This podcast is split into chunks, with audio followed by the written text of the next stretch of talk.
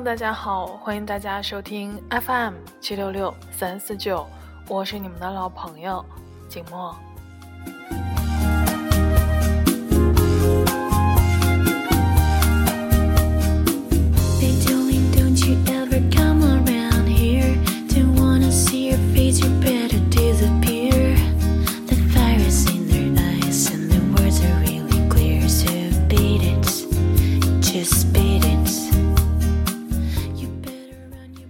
最近呢看了一部电影，名字叫做《七月与安生》。看过了电影之后，心中有很多的情绪在激荡，所以找了这篇和静默的感受差不多的文章来和大家分享。来自钱范范，有谁懂？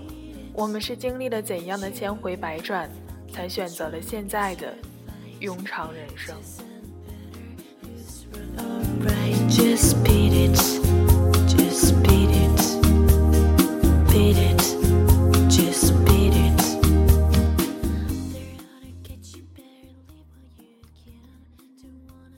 我是和老公、妹妹一起去看的《七月与安生》，我和妹妹哭成狗，老公在一边诧异：“这演的是什么呀？你们为什么还能哭成这样？是哭七月？”还是哭安生，又有谁会懂？我们是哭的很多姑娘的殊途同归，又有谁会懂？我们是经历了怎样的千回百转，才选择了如今的庸常人生？七月和安生是两个截然不同的姑娘，一个稳，一个作，在十三岁那年成为闺蜜。七月把内心的波涛汹涌全部掩盖在一个乖乖女的形象之下。十八岁，知道男友和闺蜜相互喜欢了，她假装不知道，因为既不想失去男朋友，也不想失去闺蜜。二十三岁，撞破了男朋友和闺蜜有可能同居在一起，她和闺蜜锁在卫生间将情绪发泄出来，穿戴整齐的。走出门去，在门口拦住了男朋友想要谈一谈的心思，说：“我在家等你，三天后你会回来找我，我们照常结婚。”他从不离开家，他从不喜欢去远方，他在银行工作，他按部就班，他深藏情绪，他不就是我吗？不就是你吗？不就是每个姑娘心里的那个乖乖女的影子吗？安生把所有的悲伤、孤独都顷刻在了一张倔强的笑脸之上。十八岁，她为了从小一起洗澡的女生，离开了赖以生存的家乡，追随她并不爱的吉他手，哭着、笑着、跑着，和不同的男人笑。自己笑。二十三岁，她把流浪在外练就的蹭吃蹭喝的本事展示给闺蜜，换来一句“你真贱”。她大笑后，留下 A A 的钱，义无反顾的离开。他不就是我吗？不就是你吗？不就是每个姑娘倔强并笑靥如花的人前表现吗？到了这里，我们已经发现，电影里的七月和安生，其实是一个人。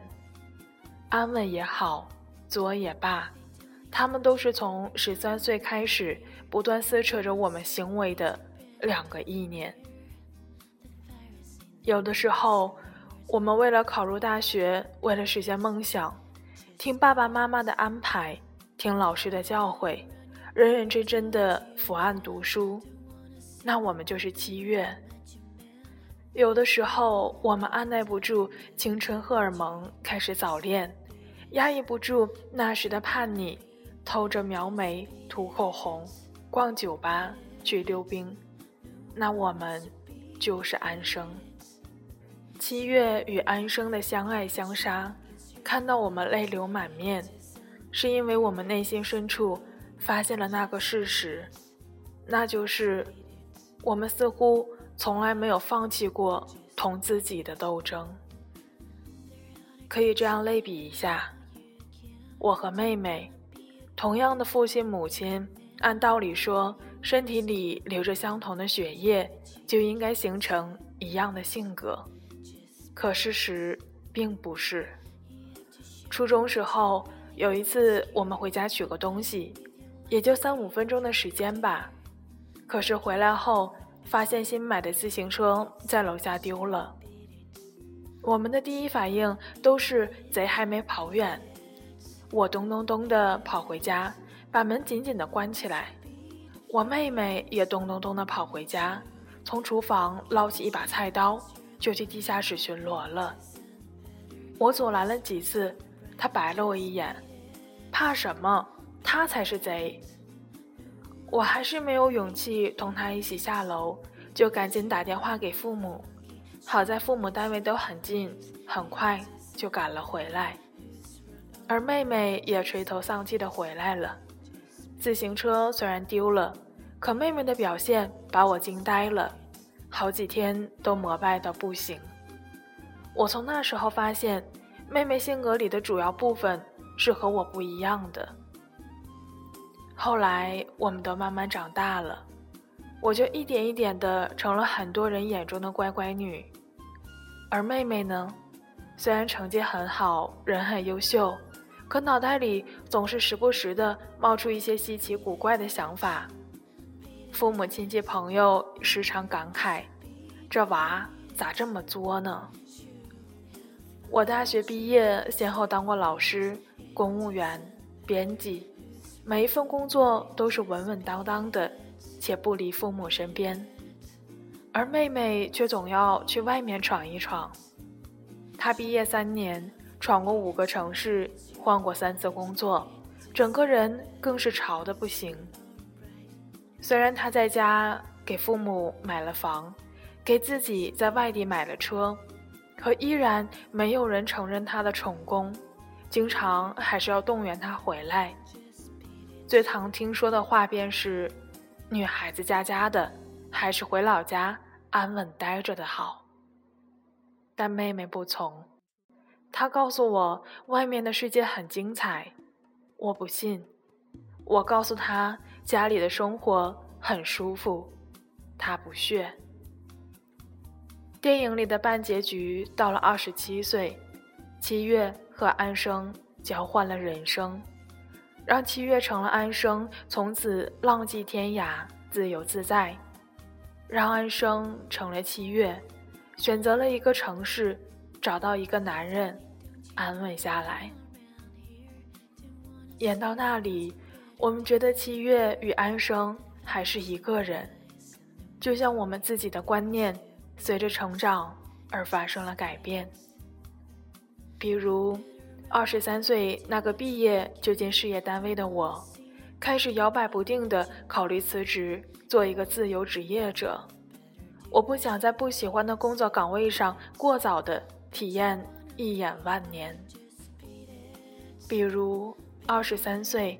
那个要说去闯闯的妹妹，开始一个劲儿地询问家乡的房价，她要不要拜托七大姑八大姨先给牵线儿，占下个男人。她在外始终没有归属感。我们都开始羡慕对方的生活，我们体内那个打架中始终处于劣势地位的安稳或者作的小孩，开始逆袭。我们都想。推翻过往，尝试一种不一样的生活。可你别着急，电影还有反转呢。这不是最终的结局。电影让七月在选择漂泊一生的时候失去了生命，这样电影的真实面纱揭开。无论我们是安生还是七月。无论是三岁和二十三岁，安稳和作，谁打过了谁？到最后，我们都得安稳下来。也就是说，在每个姑娘身上，安稳都是最终的赢家。我真的没有办法辞职再去流浪了。因为挣扎考虑了两年后，近三十的我已经拖家带口，去哪里重新开始，都会伤筋动骨。现实容不得我再作。妹妹到了谈婚论嫁的年龄，拗不过时间和父母这双重大腿，灰溜溜的回到了小城市，谋到了铁饭碗，但也幸运的找到了一位志同道合的爱人。他不遗憾，反正之前该做的都做过。我知道看这部电影的时候，妹妹为何比我哭得厉害。我们每个人都是双面性，有时候表现得稳重多一点，有时候表现得作一点。我是前者，妹妹是后者。既然最后都选择了一个城市，按部就班地待了下来，谋一份工作，找一个合适的人恋爱、结婚、生孩子。姑娘与姑娘的命运大抵。是殊途同归的，可不同的姑娘，感受却完全不同。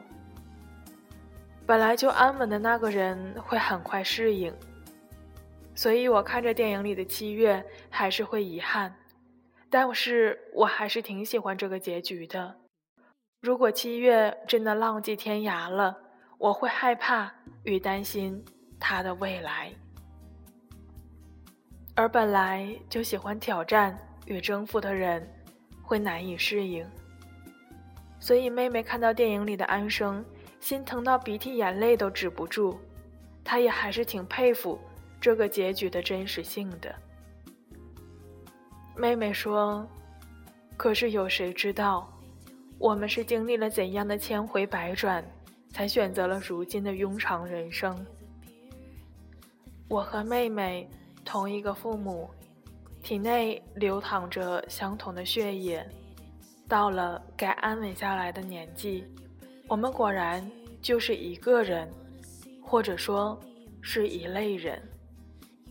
至于你，和我们一样同在中国，同一片蓝天下，到了该安稳下来的年纪，你又会如何的选择呢？有人问：“电影里的爱情呢？”我和妹妹答：“对不起，那可能真的不重要。” They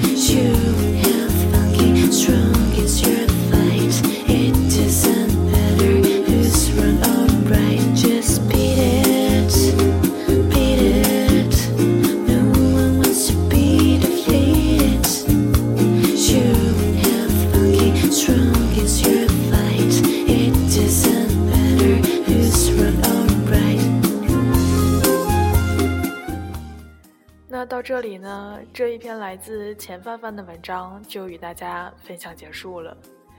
金墨之所以会对这部电影还有这篇文章有很大的认同感，是因为金墨现在就是拥有着七月般的安稳的生活，但是又有一颗安生般的躁动的心的阶段。应该有不少的人都有过这样的一个心路的历程吧。其实金默还是很佩服那些能够一直坚持过自己想要的生活，坚持做自己。为了自己的理想目标奋斗，嗯，在一些人眼中可能是很作的人，但不论我们每一个人最终选择了如何去过我们的生活，选择不重要，重要的是不要后悔。既然我们做出了选择，那就坚定的把我们认为对的东西坚持下去。今天的节目到这里就渐渐尾声了，结尾的歌曲来自。戴佩妮，原谅我就是这样的女生。下期节目我们不见不散吧。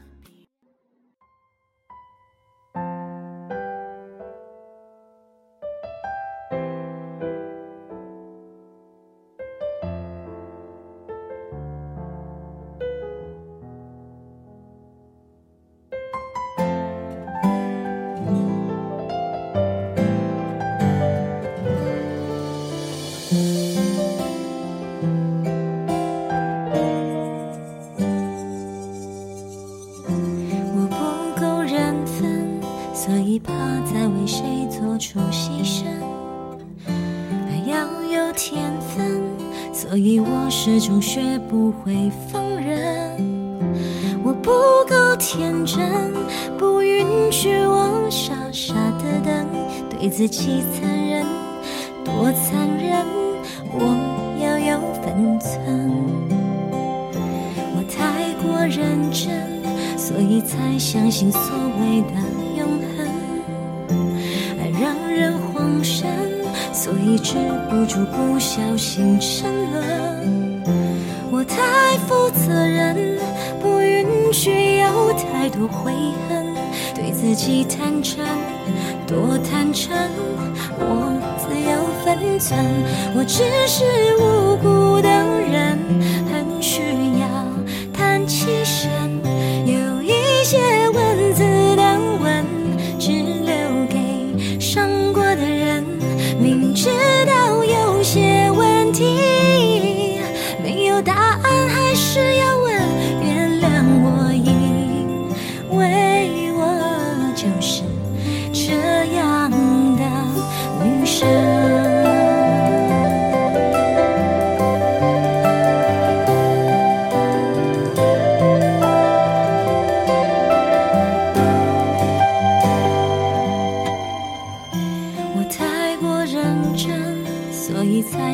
所谓的永恒，爱让人慌神，所以止不住，不小心沉沦。